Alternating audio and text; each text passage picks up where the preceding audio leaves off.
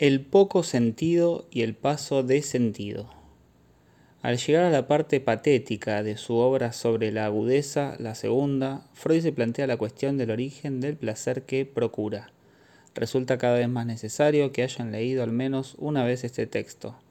Se lo recuerdo a aquellos de entre ustedes que se puedan creer dispensados de hacerlo. Es la única forma que tienen de conocer esta obra, salvo que se la lea yo mismo aquí lo cual no sería, creo yo, de su agrado. Aunque haga descender sensiblemente el nivel de atención, extraeré algunos trozos para ustedes, pues sólo así pueden darse cuenta de que las fórmulas que les proporciono o trato de proporcionarles siguen frecuentemente muy de cerca las cuestiones que se plantea Freud. Pero tengan cuidado al menos con lo siguiente, el avance de Freud es a menudo sinuoso, cuando se refiere a temas trillados, a títulos diversos, psicológicos u otros, la forma en que se sirve de ellos introduce una temática implícita, tanto o incluso más importante que los temas que le sirven de referencia explícita, compartidos con sus lectores. La forma en que se sirve de ellos hace surgir en efecto, y en verdad es preciso no haber abierto el texto para no darse cuenta, una dimensión nunca sugerida con anterioridad. Esta dimensión es precisamente la del significante. Nosotros delimitaremos su papel. Iré directamente al tema de lo que nos ocupa hoy. ¿Cuál es, se pregunta Freud, la fuente del placer del chiste? En un lenguaje demasiado extendido en nuestros días y que algunos usarían, diríamos que la fuente del placer del chiste se ha de buscar en su aspecto formal. Felizmente, Freud no se expresa en estos términos. Llega a decir, por el contrario, de una forma mucho más precisa, que la verdadera fuente del placer aportado por el chiste reside simplemente en la broma, pero resulta que el placer que obtenemos durante el ejercicio del chiste tiene su centro en otra parte. ¿Acaso no vemos en qué dirección busca Freud esta fuente y a lo largo de todo su análisis? La ambigüedad inherente al propio ejercicio del chiste hace que no veamos de dónde nos viene ese placer, y es preciso todo el esfuerzo de su análisis para mostrárnoslo. Es absolutamente esencial seguir aquí el movimiento de su avance de acuerdo con un sistema de referencia explícita que se manifestará de forma cada vez más acentuada hasta el fin de la obra.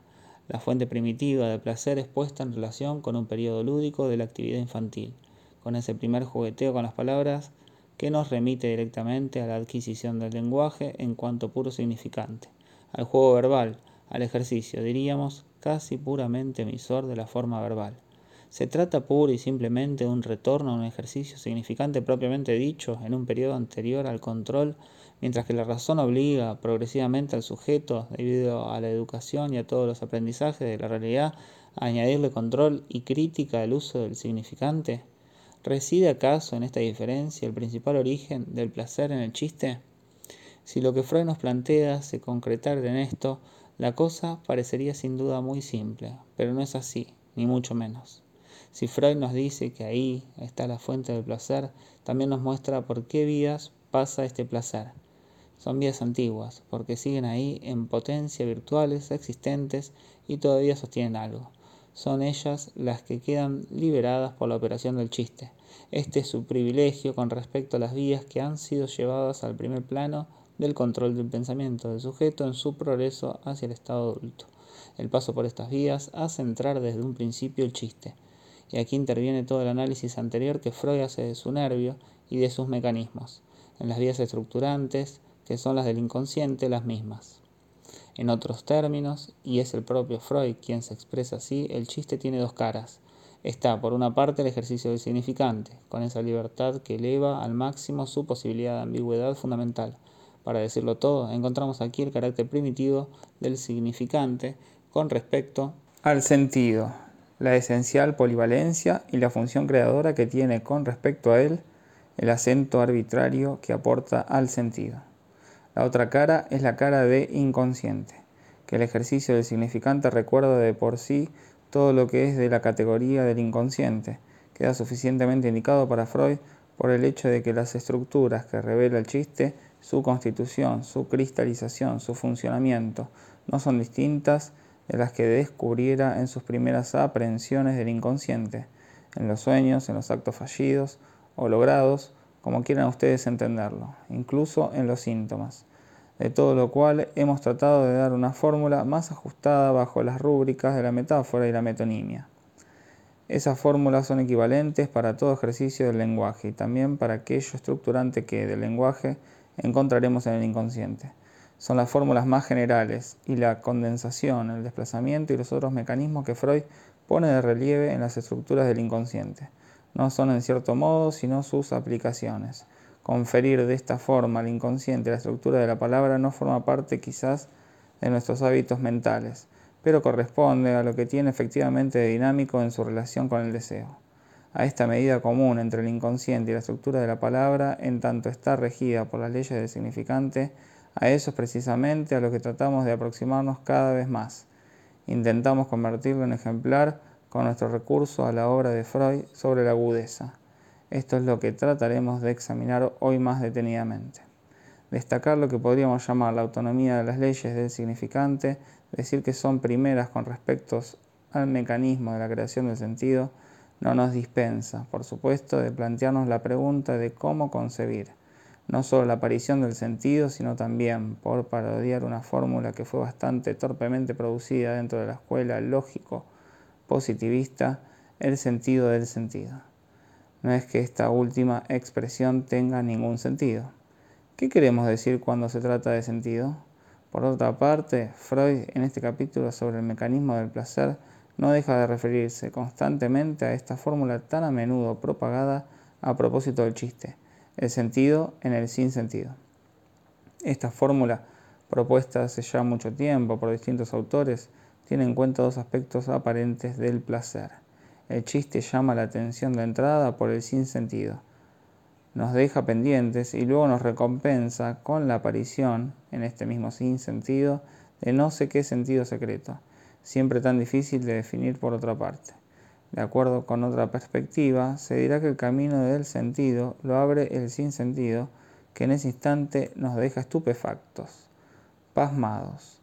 Esto se acerca tal vez más al mecanismo y seguramente Freud se inclina a concederle más propiedades, o sea, que al sentido le corresponde el papel de embaucarnos por un instante, el tiempo suficiente para que un sentido hasta entonces inadvertido no sorprenda a través de su captura por el chiste. Este sentido, por otra parte, desaparece rápidamente, fugitivo, es un sentido en forma de relámpago, de la misma naturaleza que el pasmo que por un instante nos retuvo en el sinsentido. De hecho, si se examinan las cosas con más cuidado, vemos que Freud llega a repudiar el término de sinsentido. Ahí es donde quisiera que nos detuviéramos hoy, pues lo propio de estas aproximaciones es precisamente evitar el último término, la fuente última del mecanismo que interviene. Semejantes fórmulas tienen en sí mismas, sin lugar a dudas, su apariencia, su seducción psicológica, pero no son, hablando con propiedad, las convenientes. Les propondré que, como punto de partida, no recurramos al niño. Sabemos que el niño puede obtener cierto placer con sus juegos verbales y por eso podemos referirnos en efecto a algo así para dar sentido y peso a una psicogénesis del mecanismo del ingenio. Concederle todas las gracias a aquella actividad lúdica primitiva y lejana y quedarnos satisfechos con ello. Pero si se piensa de otra forma, en vez de obedecer a la rutina preestablecida, esta no es una referencia que deba satisfacernos tanto pues tampoco es seguro que el placer del ingenio, en el que el niño solo participa muy de lejos, deba ser explicado exhaustivamente recurriendo a la fantasía. Para conseguir anudar el uso del significante con lo que podemos llamar una satisfacción o un placer, volveré ahora a una referencia que me parece elemental. Si recurrimos al niño, es preciso no olvidar que al principio el significante está destinado a servir para algo. Está hecho para expresar una demanda. Pues bien, detengámonos un instante en el motor de la demanda. ¿Qué es la demanda? Es lo que de una necesidad por medio del significante dirigido al otro pasa. Ya les indiqué la última vez que esta referencia merecía que tratáramos de sondear sus tiempos. Esos tiempos han sido tan poco examinados que un personaje eminentemente representativo de la jerarquía psicoanalítica escribió todo un artículo, de una docena de páginas aproximadamente. Lo he mencionado en alguna parte de uno de mis artículos, para maravillarse de las virtudes de lo que llama wording, palabra inglesa correspondiente a lo que, con menos gracia, llamamos en francés paso a lo verbal o verbalización. Evidentemente es mucho más elegante en inglés. Una paciente se había encabritado singularmente por una intervención suya. Y entonces él dijo algo que significaba que sus demands, lo cual en inglés tiene un acento todavía más insistente que en francés, eran singulares, incluso fuertes. Ella quedó literalmente trastornada, como frente a una acusación, una denuncia. Pero al hacerlo, otra vez la misma interpretación, al poco rato, sirviéndose de la palabra needs, o sea, necesidades, se encontró con alguien completamente dócil en la aceptación de su interpretación. Y el autor va y se maravilla. Que el autor en cuestión haga de este descubrimiento una montaña nos demuestra muy bien hasta qué punto el arte del wording se encuentra todavía en el análisis, o al menos en cierto círculo del análisis, en estado primitivo, porque en verdad todo está ahí.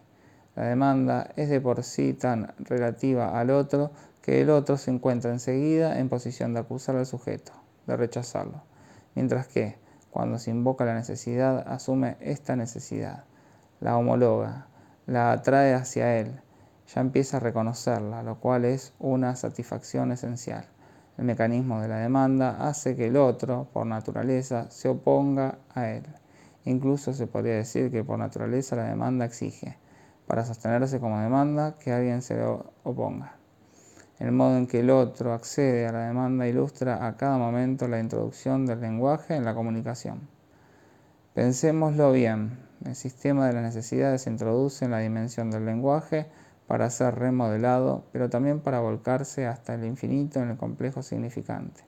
Y por eso la demanda es esencialmente algo que por su naturaleza se plantea como potencialmente exorbitante.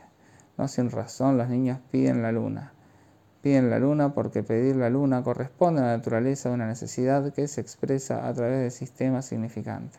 Por otra parte, no dudamos en prometérsela. Por otra parte, además, estamos cerca de tenerla, pero a fin de cuentas todavía no la tenemos, la luna. Lo esencial es poner esto de relieve. ¿Qué ocurre en la demanda de satisfacción de una necesidad? Respondemos a la demanda, damos a nuestro prójimo lo que nos pide pero para ello, ¿por qué ratonera ha de pasar? ¿A qué reducción de sus pretensiones es preciso que se reduzca él mismo para que la demanda sea ratificada? Es algo que pone de relieve suficientemente el fenómeno de la necesidad cuando aparece al desnudo. Diría incluso que para acceder a la necesidad en cuanto necesidad hemos de referirnos más allá del sujeto, a no ser que otro que se llama Cristo y se identifica con el pobre. Esto vale para quienes practican la caridad cristiana, pero también para los otros. El hombre del deseo, el don Juan de Molière, le da al pobre, por supuesto, lo que éste le pide y no en vano añade por amor de la humanidad. La respuesta a la demanda, la concesión de la demanda, es deferida a fin de cuentas a otro más allá del que tienes delante. Una de las historietas en las que Freud centra su análisis del chiste, la del salmón con mayonesa, es la más bonita para ilustrarlo. Se trata de un personaje que, tras haberle dado a un pedigüeño algún dinero que éste necesita para hacer frente a no sé qué deudas, habiéndose ya cumplido el plazo, se indigna cuando le ve darle otro destino al objeto de su generosidad. Es una historia graciosa de verdad. Después de su buena obra, ve al otro en un restaurante a punto de regalarse un salmón con mayonesa, lo cual se considera signo de un gasto suntuario. Hay que ponerle un poco de acento vienés, como requiere el tono de la historia. Le dice, ¿cómo? ¿Para eso te he dado dinero? ¿Para que te permitas salmón con mayonesa? Entonces interviene el otro en el chiste, respondiendo, pero entonces, no lo entiendo. Cuando no tengo dinero, no puedo comer salmón con mayonesa. Cuando lo tengo, tampoco puedo comerlo. Así, ¿cuándo voy a comer salmón con mayonesa? Todo ejemplo de chiste resulta todavía más significativo por su particularidad, por lo que la historia tiene de especial e imposible de generalizar. A través de esta peculiaridad es como llegamos al núcleo del motor del dominio que estamos examinando. La pertinencia de esta historieta no es menor que la de cualquier otra pues todas conducen siempre al meollo del problema, a saber, la relación entre el significante y el deseo. El deseo queda profundamente transformado en su acento, queda subvertido, se torna ambiguo debido a su paso por las vías del significante. Entendamos bien qué quiere decir esto. Toda satisfacción es concedida en nombre de cierto registro que hace intervenir al otro más allá del que pide. Y esto precisamente pervierte en profundidad el sistema de la demanda y la respuesta a la demanda. Vestir a quienes van desnudos, dar de comer a quienes tienen hambre, visitar a los enfermos. No es preciso que les recuerde las siete, ocho nueve obras de misericordia. Sus propios términos son bastante llamativos. Vestir a quienes van desnudos. Si la demanda fuera algo que debiera sostenerse hasta su extremo más directo, ¿por qué no decir vestir a los o a las que están desnudas en Cristian Dior? De vez en cuando ocurre, pero por lo general ha empezado desnudándolos uno mismo. Igualmente, dar de comer a los que tienen hambre. ¿Por qué no atiborrarlos? Eso no se hace. Les haría daño están acostumbrados a la sobriedad, no vaya a sentarles mal. En cuanto a visitar a los enfermos, les recordaré el dicho de Saya Huitri.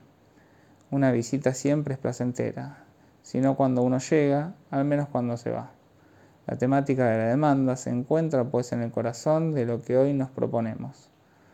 Tratemos, por lo tanto, de esquematizar lo que ocurre en este tiempo de detención que, de alguna forma, por una vía singular a la manera de una bayoneta, si podemos expresarnos de esta forma, desfasa la comunicación de la demanda con respecto a su acceso a la satisfacción. Para hacer uso de este pequeño esquema, les ruego que se remitan a algo que no por ser mítico es menos profundamente verdadero. Supongámonos algo que a pesar de todo debe existir en alguna parte, aunque solo sea nuestro esquema, a saber, una demanda que pasa. A fin de cuentas, ahí está todo. Si Freud introduce una nueva dimensión en nuestra consideración del hombre es porque yo no diría que algo pasa de todas formas, sino que algo que está destinado a pasar, el deseo que debería pasar, deja en algún lugar no solo huellas, sino un circuito insistente. Partamos pues de algo que represente la demanda que pasa. Como existe la infancia, muy bien podremos hacer que la demanda que pasa se refugia en ella. El niño articula lo que en él es todavía tan solo una articulación incierta, pero en la que se complace. Por otra parte, a eso es a lo que se refiere Freud. El joven sujeto dirige su demanda. ¿De dónde parte esta demanda si todavía no ha entrado en juego? Digamos que se dibuja algo que parte de este punto que llamaremos delta o de mayúscula, por demanda. ¿Qué es lo que nos describe esto? Nos describe la función de la necesidad. Se expresa algo que parte del sujeto y que consideramos la línea de su necesidad. Acaba aquí, en A, donde se cruza también con la curva de lo que hemos aislado como el discurso, hecho de la movilización de un material preexistente. No la he inventado yo, la línea del discurso en la que interviene el stock muy reducido en este momento del significante en la medida en que el sujeto articula correlativamente algo. Véanlo, esto se desarrolla en dos planos, el de la intención.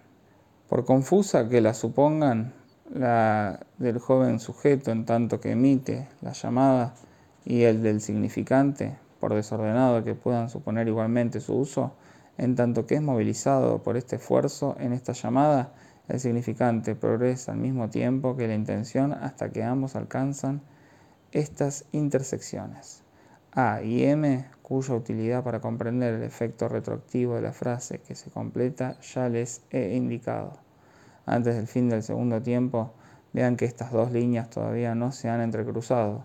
En otras palabras, quien dice algo dice al mismo tiempo más y menos de lo que ha de decir. La referencia al carácter titubeante del primer uso de la lengua por parte del niño se puede emplear plenamente en este caso. Hay progresión simultánea a lo largo de las dos líneas y doble terminación al final del segundo tiempo. Lo que empezó como necesidad se llamará la demanda, mientras que el significante se cierra en lo que termina, de una forma tan aproximada como ustedes quieran.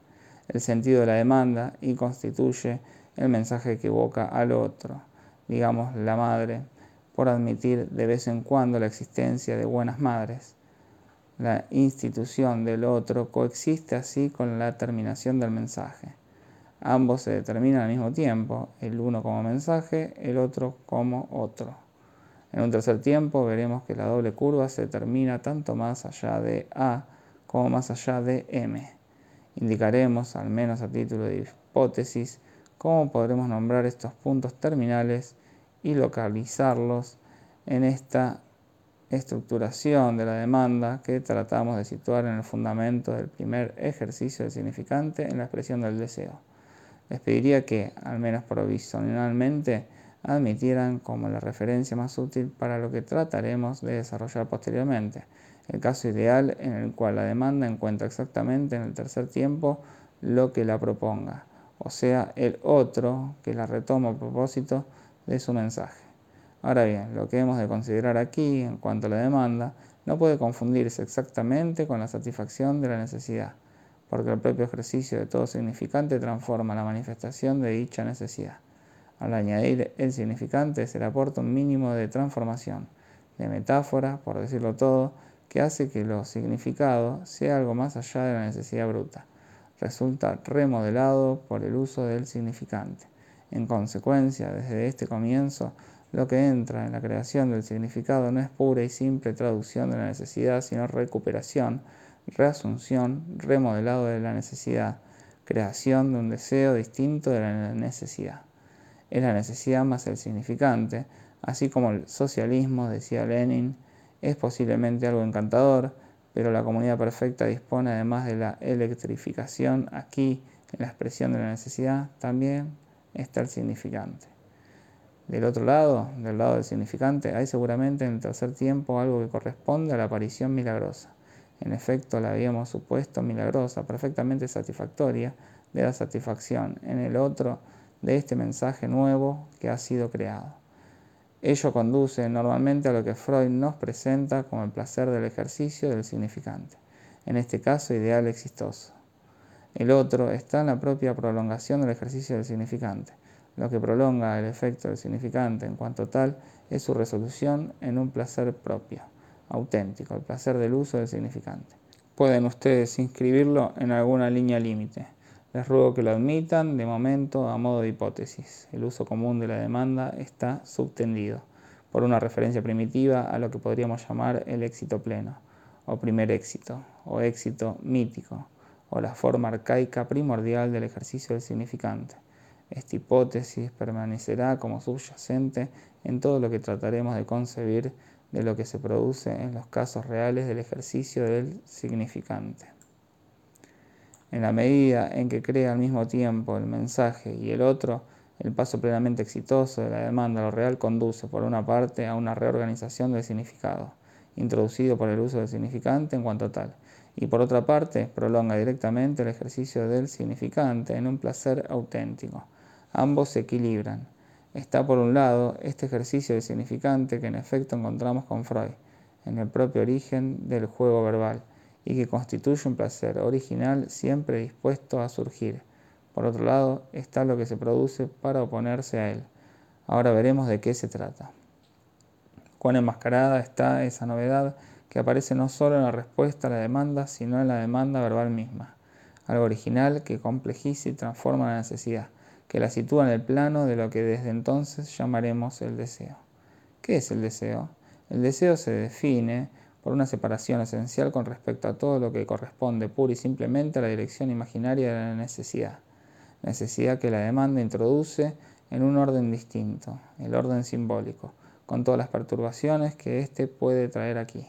Si les ruego que recurran a ese mito primordial, es porque será preciso que nos apoyemos en él a continuación o de lo contrario, volveremos incomprensible todo lo que nos articule Freud a propósito del mecanismo propio del placer del chiste. Esta novedad que aparece en el significado por la introducción del significante la encontramos en todas partes como una dimensión esencial acentuada por Freud, a cada vuelta del camino en todo lo que es manifiestamente del inconsciente. Freud nos dice a veces que en las formaciones del inconsciente aparece algo que se llama la sorpresa es conveniente tomarla, no como un accidente de ese descubrimiento, sino como una dimensión fundamental de su esencia. El fenómeno de la sorpresa tiene algo de originario, ya sea cuando se produce en el interior de una formación del inconsciente, en la medida en que en sí misma le choca al sujeto por su carácter sorprendente, o bien si cuando tú te encargas de descubrírsela al sujeto. Provocas en él el sentimiento de sorpresa. Freud lo indica en toda clase de ocasiones, tanto en la interpretación de los sueños como en psicopatología de la vida cotidiana, o también en todo momento en el texto de El chiste y su relación con lo inconsciente. La dimensión de la sorpresa es consustancial a lo que ocurre con el deseo en tanto que ha pasado al nivel del inconsciente. Esta dimensión es lo que, queda al deseo de una condición de emergencia que le es propia en cuanto deseo. Por esta misma condición propiamente es por lo que es apto para entrar en el inconsciente. En efecto, no todo deseo es capaz de entrar en el inconsciente, solo entran en el inconsciente aquellos deseos que, por haber sido simbolizados, pueden, al entrar en el inconsciente, conservarse en su forma simbólica, es decir, la forma de aquella huella indestructible, ejemplo que Freud vuelve a tomar una vez más en el Witz. Se trata de los deseos que no se gastan, que no tienen el carácter de impermanencia propia de toda insatisfacción, sino que, por el contrario, se sostienen en la estructura simbólica, la cual los mantiene en cierto nivel de circulación del significante, ese que, como les he señalado, hemos de situar en este esquema en el circuito entre el mensaje y el otro, donde ocupa una función variable según las circunstancias en las que se produce. Por este mismo procedimiento hemos de concebir el circuito giratorio del inconsciente en la medida en que está ahí siempre dispuesto a reaparecer. Por la acción de la metáfora es como se produce el surgimiento del sentido nuevo, cuando, tomando prestados ciertos circuitos originales, hace esto un golpe dentro del circuito corriente banal admitido de la metonimia. En la agudeza la pelota va y vuelve entre el mensaje y el otro a cielo abierto, produciendo el efecto original que le es propio. Entremos en más detalles para tratar de captarlo y concebirlo. Si abandonamos el nivel primordial mítico de la primera instauración de la demanda en su forma propia, ¿cómo son las cosas?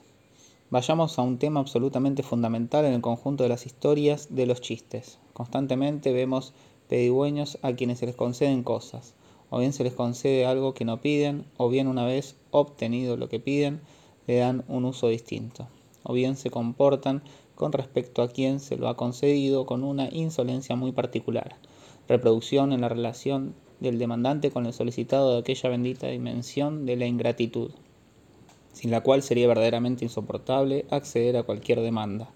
Observen, en efecto, como nos lo ha indicado con mucha pertinencia nuestro amigo Manoní en una obra excelente, que el mecanismo normal de la demanda concedida es provocar demandas constantemente renovadas.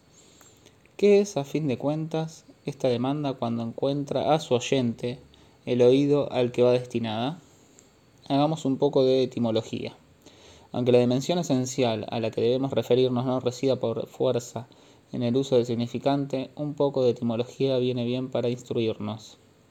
La demanda tan marcada por la temática de la exigencia en el empleo concreto del término, en inglés más que en otras lenguas, pero también en otras lenguas, es originalmente demandare, confiarse.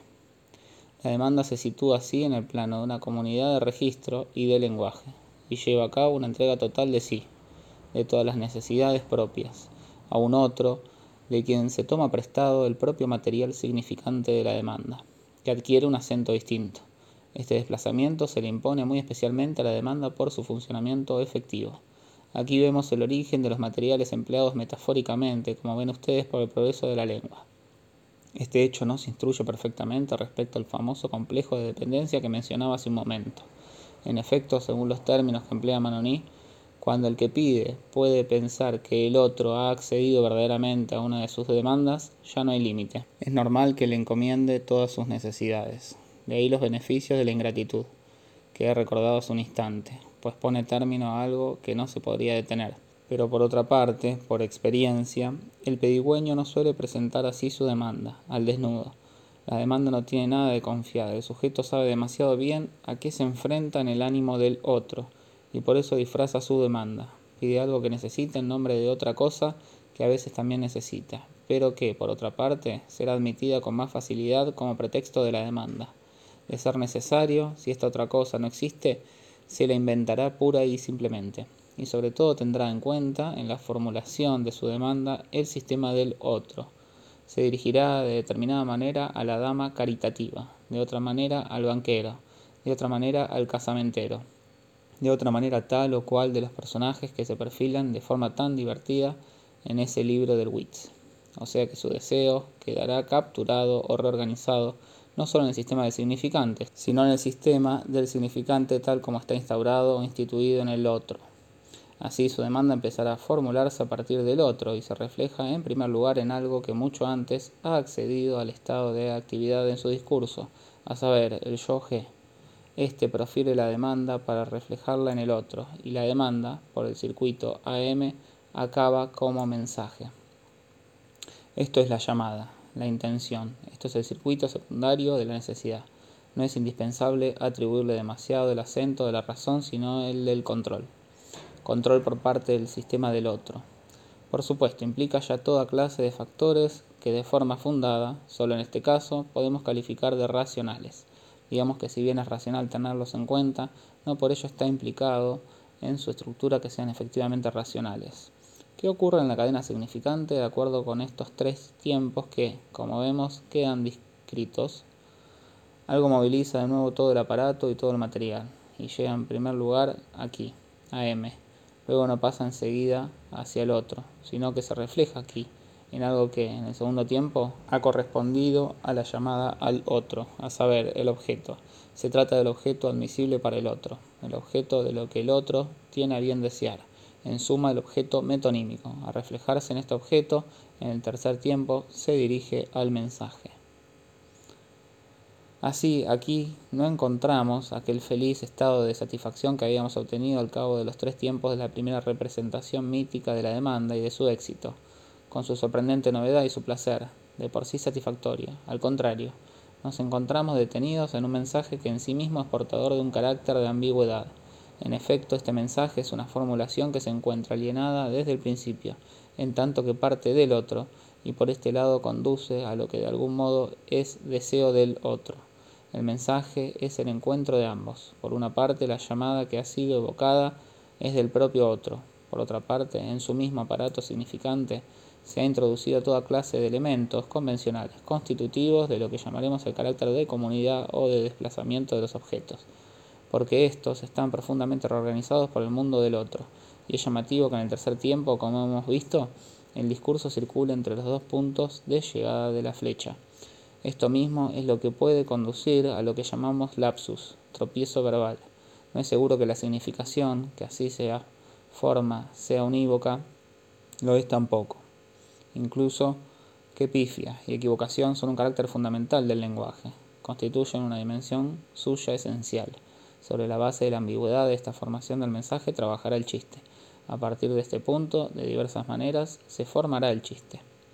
Hoy no trazaré todavía la diversidad de las formas en que este mensaje, tal como está constituido, en su forma esencialmente ambigua en cuanto a la estructura, puede ser recogido para seguir un tratamiento cuya finalidad, según lo que nos dice Freud, es restaurar finalmente el camino ideal que ha de conducir, por una parte, a la sorpresa de una novedad, y por otra al placer del juego del significante.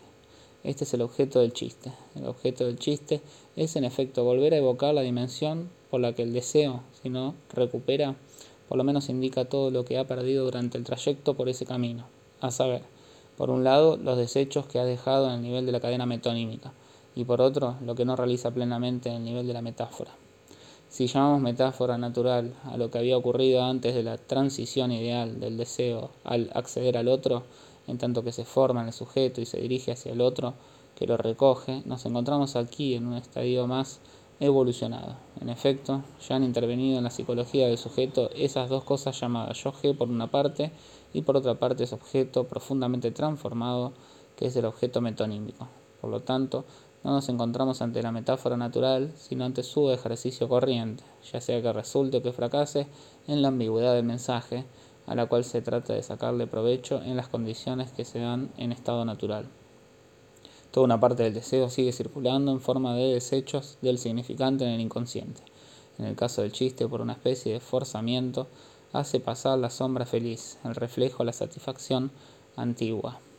Logro sorprendente cuyo vehículo es puramente el significante. Digamos que ocurre algo que tiene como efecto con toda exactitud la reproducción del placer primero de la demanda satisfecha, al mismo tiempo que ésta accede a una novedad original. He aquí lo que la agudeza, por su misma esencia, realiza. ¿Cómo lo realiza? Este esquema nos puede servir para percatarnos de que el extremo de la primera curva de la cadena significante prolonga también lo que pasa de la necesidad intencional al discurso. ¿Cómo? Mediante la agudeza. Pero esta, ¿cómo verá la luz? Encontramos aquí de nuevo las dimensiones del sentido y del sinsentido, pero debemos afinar más. Si las indicaciones que les di la última vez sobre la función metonímica apuntaban a algo, era precisamente en el desarrollo simple de la cadena significante a la nivelación que se produce, la equivalencia, la igualdad. Es un desvanecimiento o una reducción del sentido, pero esto no significa el sinsentido. A este respecto, tomé la referencia marxista, hacer funcionar dos objetos de la necesidad de tal forma que uno se convierta en la medida de valor del otro, borra del objeto lo que es precisamente del orden de la necesidad, y por esto lo introduce en el orden del valor. Desde el punto de vista del sentido, esto se puede nombrar mediante una especie de neologismo que presenta también una ambigüedad, el desentido. Llamémoslo hoy simplemente el poco sentido. Tan pronto dispongan de esta clave, la significación de la cadena metonímica se les revelará sin falta. Con lo que juegan la mayoría de los chistes es exactamente con el poco sentido. No se trata de sinsentido, porque en el chiste no somos aquellas almas nobles a quienes, tras el gran desierto que las habita, les revelan enseguida los grandes misterios del absurdo general. El discurso del alma bella, aunque no consiguió ennoblecer nuestros sentimientos, sí ennobleció recientemente a un escritor. Con todo su discurso sobre el sinsentido es el más vacuo que nunca hayamos escuchado. No hay en absoluto intervención del sinsentido cada vez que se introduce el equívoco. Si recuerdan ustedes la historia del becerro, este becerro con el que la última vez me divertía, casi respondiendo por Henry Heine, digamos que aquel becerro no vale un cuerno, en la fecha en que de él se habla. Por otra parte, todo lo que puedan encontrar en los juegos de palabras, y más especialmente esos que llaman juegos de palabras del pensamiento, consiste en jugar en los tenues con las palabras para hacer sostén de un sentido pleno.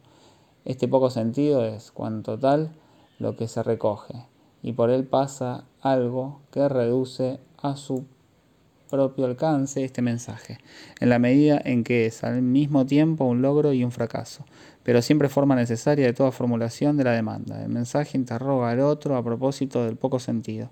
La dimensión del otro es aquí esencial. Freud se detiene en esto como en algo del todo primordial y debido a la propia naturaleza del chiste, a saber, que no hay chiste solitario. Aunque lo haya forjado uno mismo, aunque lo haya inventado, si acaso inventamos el chiste y no nos inventa él a nosotros, experimentamos la necesidad de proponérselo al otro. El chiste solidario del otro a quien le corresponde autentificarlo. ¿Cuál es este otro? ¿Por qué este otro? ¿Qué es esta necesidad del otro? No sé si hoy tendremos tiempo suficiente para definirlo y darle su estructura y sus límites pero en el punto en que nos encontramos diremos simplemente esto. Lo que se le comunica en el chiste al otro juega esencialmente de una forma singularmente astuta, con la dimensión del poco sentido. Conviene tener presente qué carácter tiene esto. En el witch no se trata nunca de provocar esa invocación patética de no sé qué absurdo fundamental que mencionaba hace un momento refiriéndome a la obra de una de las grandes cabezas blandas de la época. Lo que se trata siempre de sugerir es la dimensión del poco sentido, introduciendo la pregunta por su valor, urgiéndola a que realice su dimensión de valor, a revelarse como verdadero valor. Dense cuenta, es una astucia del lenguaje, pues cuanto más se revele como verdadero valor, más revelará que se sostiene en lo que llamo el poco sentido. Solo puede responder en el sentido del poco sentido, y ahí reside la naturaleza del mensaje propio de la agudeza, o sea, aquello con lo que aquí en el nivel del mensaje, reemprendo con el otro el camino interrumpido de la metonimia y le lanzo esta interrogación. ¿Qué quiere decir todo esto? La agudeza solo se consuma más allá de este punto, es decir, cuando el otro acusa el golpe, responde a la ocurrencia y la autentifica. Para que haya agudeza es preciso que el otro haya percibido en ese vehículo de la pregunta por el poco sentido lo que hay de demanda de sentido, es decir, de vocación de un sentido más allá, más allá de lo que permanece inacabado. En efecto, en todo esto algo ha quedado por el camino, marcado con el signo del otro. Este signo marca, sobre todo con su profunda ambigüedad, toda formulación del deseo, ligándolo en cuanto deseo con las necesidades y las ambigüedades del significante, con la homonimia, entiéndase con la homofonía. El otro responde a esto en el circuito superior que va desde A hasta el mensaje, autentificado. Pero, ¿qué diremos acaso que autentifica el sinsentido que pueda haber? Insisto también en este caso, no creo que se deba mantener este término de sinsentido, que solo tiene sentido en la perspectiva de la razón de la crítica, es decir, lo que se evita precisamente en este circuito. Les propongo la fórmula del paso de sentido. Como se dice, paso de rosca, paso de cuatro, el paso de Susa, el paso de Calais. Este paso de sentido es, hablando con propiedad, lo que se realiza en la metáfora. Es la intención del sujeto, su necesidad, lo que más allá del uso metonímico, más allá de lo que se encuentra en la común medida, en los valores admitidos que deben ser satisfechos, introduce precisamente en la metáfora el paso de sentido. Tomar un elemento de donde está y sustituirlo por otro, diría incluso otro cualquiera, introduce aquel más allá de la necesidad con respecto a todo deseo formulado, que está siempre en el origen de la metáfora. ¿Qué hace aquí la agudeza? Indica nada más y nada menos la propia dimensión del paso en cuanto tal. Hablando con propiedad, es el paso, por así decirlo, en su forma es el paso vaciado de toda clase de necesidad. Esto es lo que en la agudeza puede, a pesar de todo, manifestar lo que está latente en mi deseo. Y puede tener eco en el otro, pero no por fuerza. En el chiste lo importante es que la dimensión del paso de sentido sea recogida, autentificada. Es a esto a lo que corresponde un desplazamiento. Tan solo más allá del objeto se produce la novedad y a la vez el paso de sentido, y al mismo tiempo para los dos sujetos está el sujeto y está el otro. El sujeto es quien le habla al otro y le comunica la novedad como agudeza. Tras haber recorrido el segmento de la dimensión metonímica, hace admitir el poco sentido en cuanto tal. El otro autentifica en él el paso de sentido y el placer se consuma para el sujeto. El sujeto cosecha placer en la medida en que con su chiste ha conseguido sorprender al otro y se trata ciertamente del mismo placer primitivo obtenido del primer uso del significante por el sujeto infantil, mítico, arcaico, primordial, que les recordaba su momento. Los dejaré en este punto del proceso. Espero que no les haya parecido demasiado artificial ni demasiado pedante. Pido excusas a quienes esta especie de pequeño ejercicio con el trapecio les dé dolor de cabeza, no porque no los crea capaces, por su ingenio de captar las cosas. No creo que lo que Kant llama su Mutterwitz, su buen sentido, esté tan adulterado por los estudios médicos, psicológicos, analíticos y otros a los que se exponen, como para que no puedan seguirme por estos caminos a base de simples alusiones. De todas formas, según las leyes de mi enseñanza, tampoco sería inoportuno que dividiéramos de alguna forma estas etapas, estos tiempos esenciales del progreso de la subjetividad de la agudeza. Subjetividad esta es la palabra de la que voy a hablar ahora, porque hasta este momento, incluido hoy, tanteando con ustedes los caminos que sigue el significante, en medio de todo esto falta algo, no sin razón. Como verán, no faltan motivos para que en medio de todo esto solo hayamos visto aparecer hoy a sujetos casi ausentes, como una especie de soportes para devolverle la pelota del significante. Y sin embargo, ¿qué es más esencial para la dimensión de la agudeza que la subjetividad? Cuando digo subjetividad, digo que en ninguna parte se puede aprender el objeto de la agudeza, incluso aquello que designa más allá de lo que formula. Incluso su carácter de alusión esencial, de alusión interna, no alude a nada, salvo la necesidad del paso de sentido. Y sin embargo, en esta ausencia total de objeto, a fin de cuentas, hay algo que es el sostén de la agudeza. Y es lo más vivido de lo vivido, lo más asumido de lo asumido. Esto es lo que la convierte en algo tan subjetivo. Como dice en algún lugar Freud, hay en este punto una condicionalidad subjetiva esencial y la palabra soberano surge entre líneas. solo es un chiste. Dice en una de esas fórmulas de carácter acerado que casi no se encuentra en ningún autor literario, no he visto nunca algo así de la pluma de nadie, solo es un chiste, lo que yo mismo reconozco como un chiste. Y sin embargo necesito otro. Todo el capítulo que sigue, al de el mecanismo del placer, de lo que les he hablado hoy, a saber los motivos del chiste, el chiste como fenómeno social. En francés lo han traducido por móviles. Nunca ha entendido por qué. Tiene a este otro como referencia, el placer de la agudeza sin este otro, que también está ahí como sujeto. Todo se basa en las relaciones entre ambos sujetos. El que Freud llama la primera persona del chiste, el que lo ha producido y aquel a quien es absolutamente necesario que éste se lo comunique. ¿Cuál es la categoría del otro que esto sugiere? Para decirlo inmediatamente, aquí este otro es, hablando con propiedad, con rasgos característicos que en ninguna parte puedan captarse con tal relieve, lo que yo llamo el otro con mayúscula, A. Espero demostrárselo la próxima vez, 4 de diciembre de 1957.